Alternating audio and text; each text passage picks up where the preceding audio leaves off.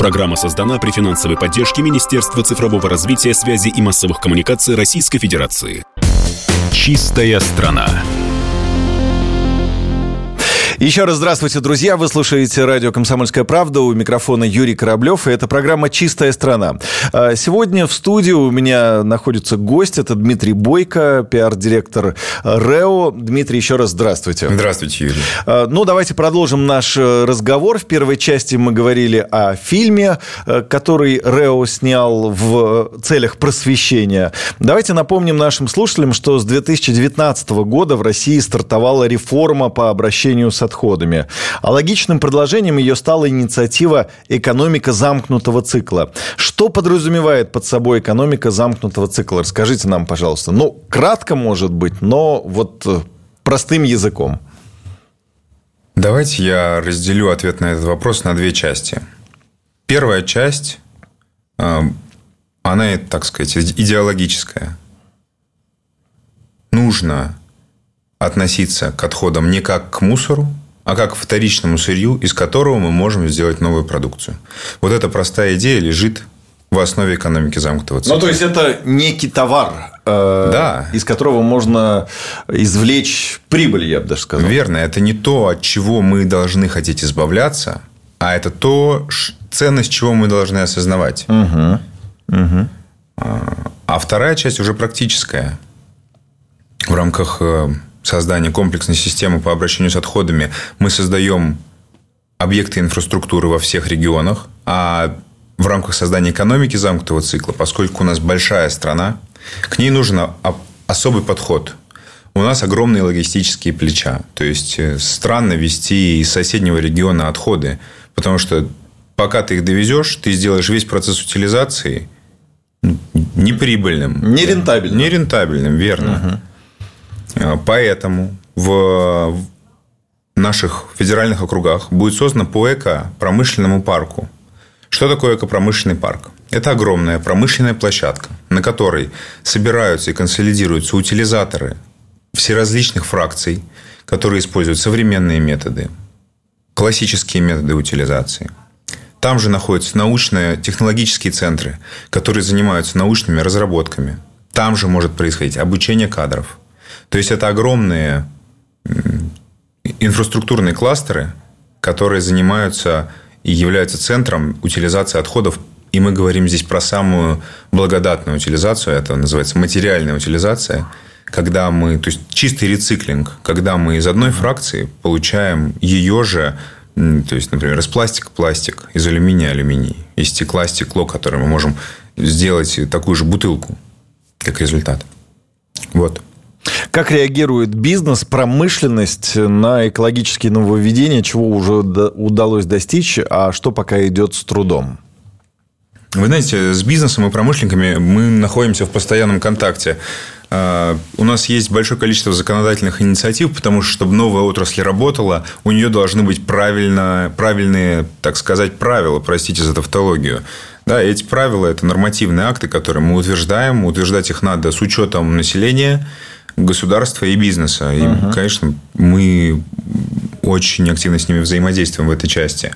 Также российский экологический оператор тоже проводит премию. Вы, наверное, знаете, это зеленая премия. У нас в этом году было да, 4 тысячи заявок. И там есть отдельный трек, касающийся отраслевых проектов. И могу сказать, что э, меня просто поразило качество этих проектов. Там было больше 500. И это действительно прорывные вещи которые нужно найти способ подсветить, тиражировать. Мы видим свою функцию в том числе в этом. И ну, если мы говорим про бизнес, да, то мы видим, что при нашей поддержке активно развивается инфраструктура. А инфраструктура утилизации – это тоже бизнес. И вот э, российским экологическим операторам было привлечено в отраслевые проекты, вдумайтесь, уже больше 50 миллиардов инвестиций. На самом деле, для людей, которые понимают, это довольно большие цифры. Не так давно в нашем эфире обсуждался вопрос, ну, так называемого РОП. Э, я правильно понимаю, расшифровывается расширенная ответственность производителей? Все верно. Да, э, вот, значит, не забыл. Насколько я понимаю, не весь бизнес активно в это вовлекается. Э, по вашей оценке, что необходимо предпринять, чтобы переход к РОП проходил быстрее и эффективнее? Вы знаете, немножечко не так обстоят, обстоят дела. При поддержке профильного вице-премьера Виктории Валерьевны Абрамченко, при непосредственной поддержке президента нашей страны, РОП, новая расширенная ответственность производителя, она задвигалась. Мы видим определенную тревожность э, сообщества по этому вопросу. И мы на нее смотрим с двух сторон. Первая сторона. Люди не знают, чего ожидать. Поэтому мы активно ведем разъяснительную работу. Вот, например, завтра у меня в один день будет э, пресс-конференция в другом не менее уважаемом э, информационном агентстве, где мы рассказываем про расширенную ответственность производителя. Ага. Также у нас будет круглый стол с отраслевиками Минприроды, и мы собираемся 20 э, тысячам отраслевиков в формате онлайн рассказать про новые правила. Но это касается добросовестных плательщиков, которые просто боятся, что для них появился какой-то новый экологический налог, э, не понимают, как он будет работать. Или, например, они понимают, что они несут ответственность за ту упаковку, которую они выпускают в мир, но хотят разобраться заранее, как, чтобы не создать какую-то неблагоприятную ситуацию в будущем. А есть другой класс компаний, скажем так, сообществ, организаций, которые, для которых цена вопроса составляет довольно крупную сумму. Они не привыкли платить за расширенную ответственность производителей э, с 2017 года. На секундочку, РОП у нас существует с 2017 года. Угу. И вот можно сказать, что он доведен до ума в настоящий момент. И они просто привыкли, что можно не платить, то есть не выполнять свои обязательства перед обществом. И с помощью различных ассоциаций, липовых актов э, находят способ этой ответственности избежать. И они оказывают какое-то вот противодействие, э, саботируют практически введение нового закона. Ну, мы понимаем, что другого пути нет. По факту эти люди просто относятся к, к нам как к неким странам третьего мира. Мы знаем, что во всех, э, развиваю, во всех развитых странах РОП работает. В Европе никого не спрашивали, э, вообще вы готовы отвечать за утилизацию упаковки или нет. Вернемся немножко к эко-премии, которую проводит медиагруппа «Комсомольская правда». А, участие российского экологического оператора в эко-премии, что она дает вам? Да все очень просто. Я хочу, чтобы как можно больше людей заразились нашей идеей и осознали, в чем их роль заключается. Вот и все. И нужно говорить об этом с любой площадки при любом удобном случае. Ну, как вам сказать, «Комсомольская правда» – это не, не любая площадка, это уважаемое издание, лидер медиарынка России. Конечно, э, с любой площадки, может быть, и не так, э, не, не стоит говорить, но с «Комсомольской правдой» точно стоит. Последний мой вопрос, э, э, на который вы успеете ответить, э, не так много времени у нас остается. Мы часто и много в эфире «Комсомольской правды» говорим не только о значимости мер, которые предпринимает государство и бизнес в отношении экологии, но и о значимости осознанности каждого жителя в вопросах экологии. Но вот в сравнении с гигантами промышленности усилия одного человека кажутся очень незначительными. Вот согласны ли вы с этим? Или все-таки тут, скажем, мы ошибаемся? Ну, давайте ответим на вопрос. Для себя каждый. Вот много ли вообще зависит от одного человека? Ну, я считаю, что много. Вот, уважаемые зрители, слушатели, каждый из вас производит в год 420 килограммов отходов. Просто вдумайтесь, да? Это вес маленького слоненка. Если вы эти отходы не сортируете, то, значит, этот слоненок отправляется куда-то лежать. У нас, конечно, большая страна, но время летит быстрее, чем нам кажется. Поколения сменяются.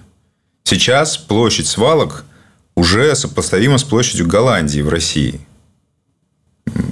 Население растет. Такими темпами просто мы обрекаем своих э, следующие за нами поколения на довольно унылое существование. Да, и, честно говоря, не про следующее поколение речь.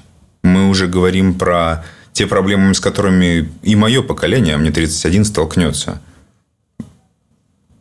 Поэтому я считаю, что от каждого из нас э, зависит, во-первых, немало. Во-вторых, чем больше у нас решимости и смелости что-то поменять в себе, тем больше мы являемся способными поменять мир вокруг, трансформировать его. А я вижу, что цель каждого человека именно в этом состоит. Спасибо вам за этот интересный разговор. Друзья, это была программа «Чистая страна», и у меня в гостях был Дмитрий Бойко, пиар-директор российского экологического оператора. Слушайте радио «Комсомольская правда» и до встречи в эфире. До встречи. В Москве наградили победителей национальной экологической премии медиагруппы «Комсомольская правда». Премия учреждена для популяризации наилучших практик внедрения в производство лучших доступных технологий, снижающих нагрузку на воздух и помогающих в достижении углеродной нейтральности. Всего было получено 147 проектов со всех 89 регионов России в 8 номинациях. Кроме того, в этом году была учреждена новая номинация «Эко-молодежь». Конкурс проходил в несколько этапов. С 4 апреля по 17 октября проходил прием заявок. Затем месяц народного голосования на сайте премии в номинации «Эко-инициатива года». Пользователи выбирали самые впечатлившие их эко-инициативы отечественного бизнеса. И, наконец, экспертный выбор, во время которого жюри выбрало 25 проектов победителей. Третий сезон премии завершен. Впереди четвертый сезон национальной экологической премии медиагруппы «Комсомольская правда». «Чистая страна». Программа создана при финансовой поддержке Министерства цифрового развития, связи и массовых коммуникаций Российской Федерации.